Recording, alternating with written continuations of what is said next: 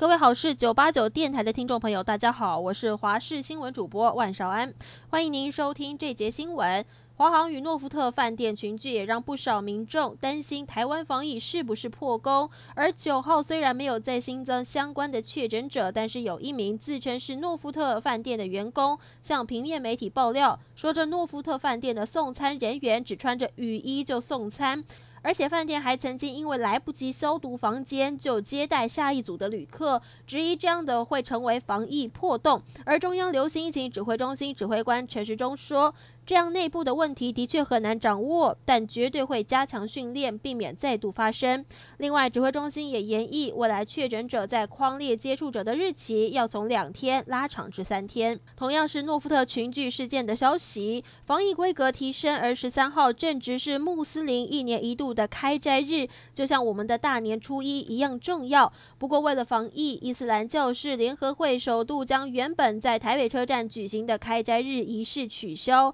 联合会台湾区的召集人阿古斯就说：“为了要防止吸引大批人潮群聚，才会做出这样的决定。也希望在台湾的穆斯林朋友们可以配合。”另外，台北市原定十六号要举行的开斋节活动，台北市长柯文哲则说下周要再评估是否取消。华航医师染疫事件持续延烧，从交通部观光局、民航局到桃园市政府，一开始对诺富特防疫饭店混住检疫机组员和一般民众被批评是状况外，极力的撇清，互相甩锅。到后来，接连对华航以及诺富特总共开出了两百四十一万六千元的罚单，这也让在野党质疑，为什么只对业者开罚，最后却没有人要出来负责。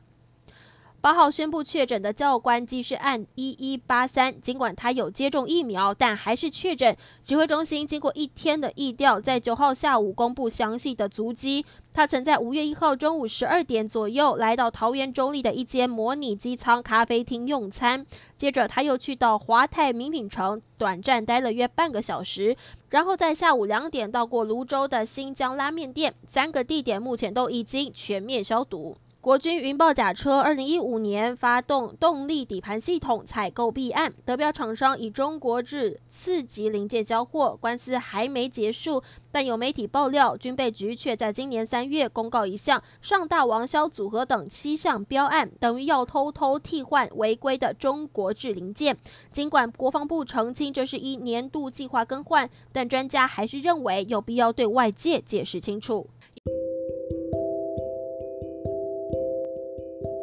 以上就是这一节新闻内容，非常感谢您的收听，我们下次再会。